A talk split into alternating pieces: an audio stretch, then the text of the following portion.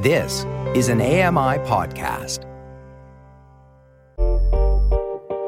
Hey, Dave Brown here. If you enjoy this podcast portion of our show, remember you can watch it live every day at 9 a.m. Eastern Time on AMI TV.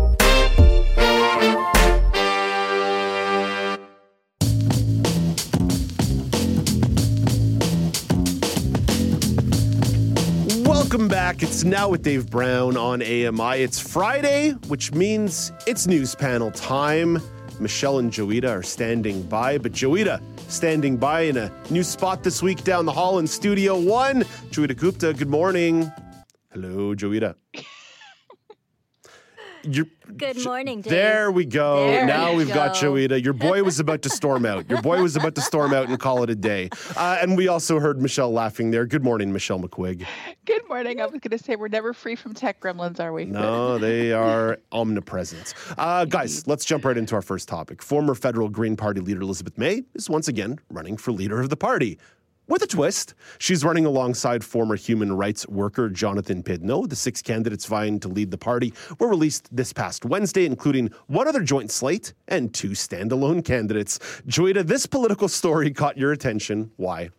Um, I'm pretty sure when Elizabeth May stepped down in 2019, she said she was never, ever going to run again. No, she was done. Thank you very much. It was time for somebody else to take over. And yet here she is running again. We know the Green Party has had, uh, forgive the understatement, a little bit of chaos in the last, uh, in the aftermath of the last federal election. So I would be very curious to see uh, whether any other candidate even stands a chance.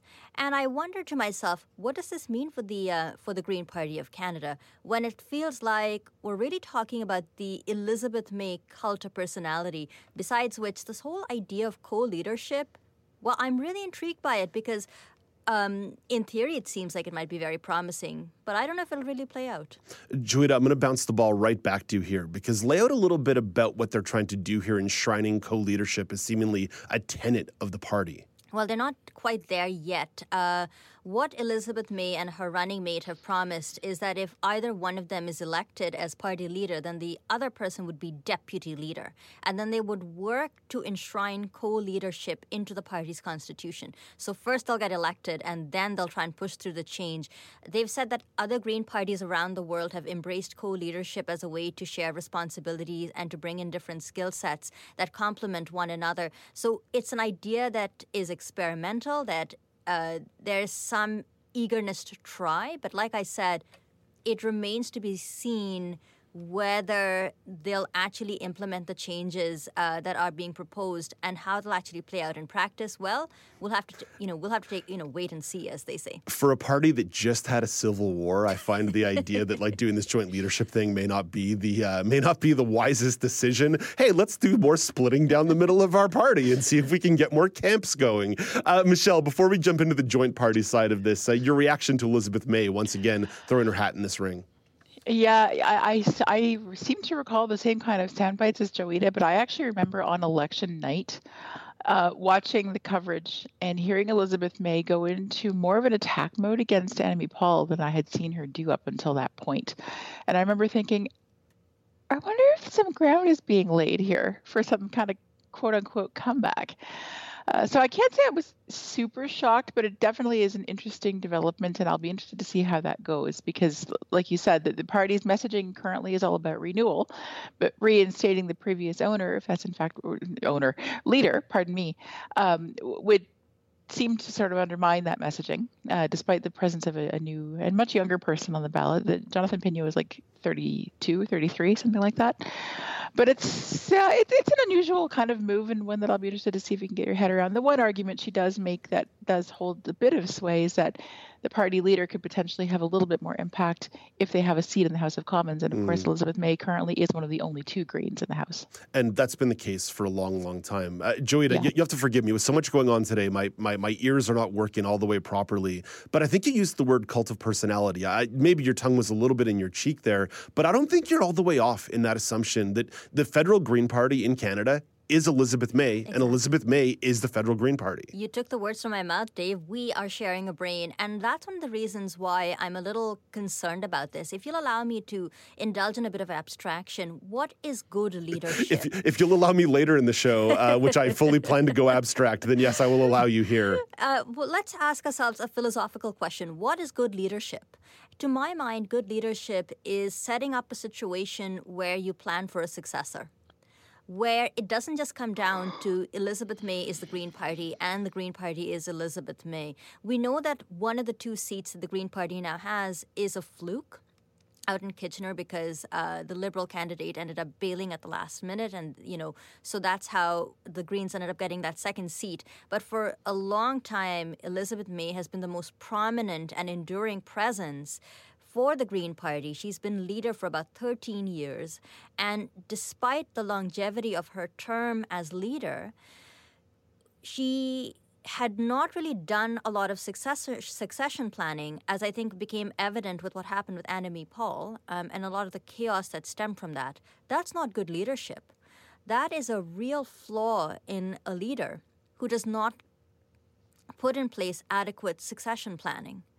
Um, the other thing to bear in mind is that Elizabeth May has gone on public record and said um, that she has made mistakes, but and Michelle can correct me if I've if I missed something, but I haven't actually heard a peep about what those mistakes are and how she actually intends to rectify them. So all of this is you're not missing anything. yeah, you know, all of these things are putting up a lot of red flags for me, where it almost seems like with Elizabeth May running, she's going to eclipse other candidates. It really feels like it's a foregone conclusion. But I would really wonder if it's in the best interest of the Green Party to be sticking with the tried and trusted, trusted and tested Elizabeth May. I, I, I will still go on record and say the party certainly did Annamie Paul dirty. Like they absolutely pulled the rug out from under her. I will say she didn't help herself in some of her media statements and some of her presence with the media following the rug being pulled out from under her. But yeah, they they, they did Annamie Paul real dirty. And it does seem like we're just sort of trying to reset here, which then makes me think, Michelle, the future of the Green Party, the, the relevance of the party as the Liberals and the NDP have certainly shifted their environmental policy over the course of the last te- decade or so. Even some conservative leadership hopefuls are sort of okay or somewhat tolerant of the idea of a carbon tax or at least cap and trade. What kind of space does that leave for the actual party?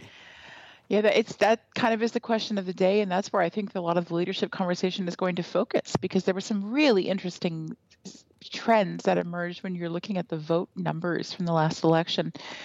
Um, various parties made gains. The People's Party made gains, for instance, but the Green Party bled support, and it seems to have gone every which way. They were sort of a bigger. You know, they went from being the party with the, the environmental party, the one who was always going to push the environment as the top priority item, to losing a bit of that focus, I think. And people who might have flocked to the Greens as a bit of an alternative, uh, I think got a little confused along the way as to where exactly they stand and what they stand for.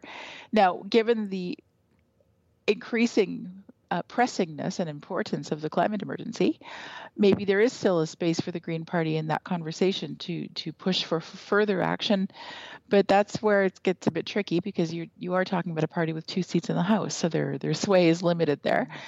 Um, I really think that is going to be the central question that the leadership candidates have to wrestle with is carving out a cohesive vision that has some appeal and can try to gain back some of that ground. Um, really quickly on the on the subject of the leadership itself, I do find it interesting that despite the sort of reemergence of Elizabeth May and her her long time sort of leadership of the party, we still have four, if you know, three to, to four, depending on how you want to look at it, other people vying for the leadership. You can't possibly tell me that there weren't rumors circulating within green circles that Elizabeth May was going to make a comeback. And yet we still have a fairly robust slate of candidates uh, who are keen to take a run at the leadership.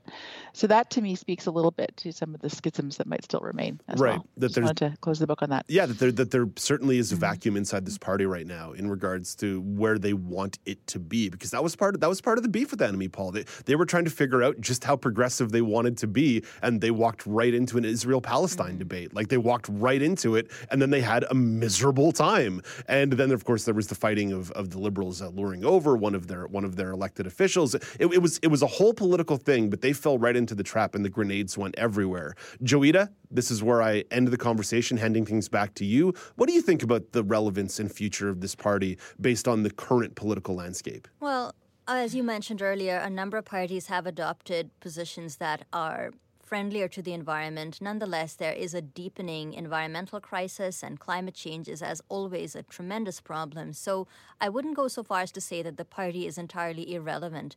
There is, I think, still a need for a party or a voice in Canadian politics that takes an uncompromising stand on the environment, that isn't about making deals and trying to find the middle road, but that comes down and says we really need to prioritize the environment, we need to prioritize the climate now.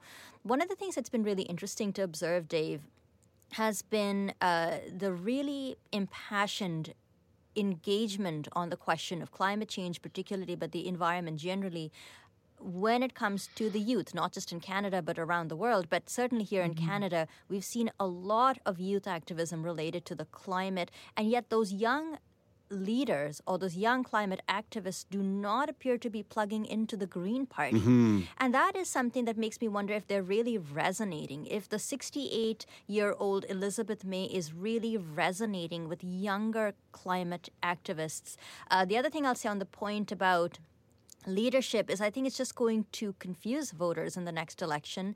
They'll be wondering who's in charge of this if you have two people running the show at the Green Party. So, you know, I think there's still a place for the Green Party here, especially if they stay away from.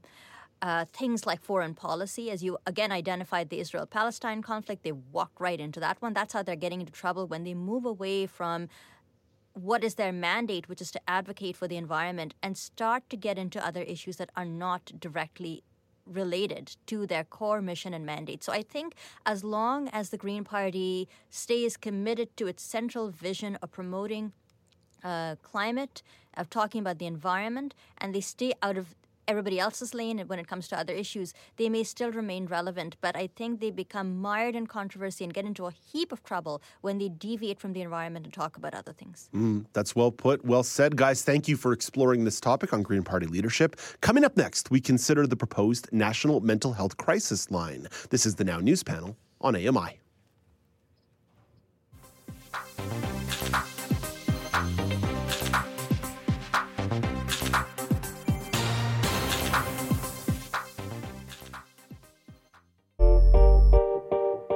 Dave Brown here. If you enjoy this podcast portion of our show, remember you can watch it live every day at 9 a.m. Eastern Time on AMI TV.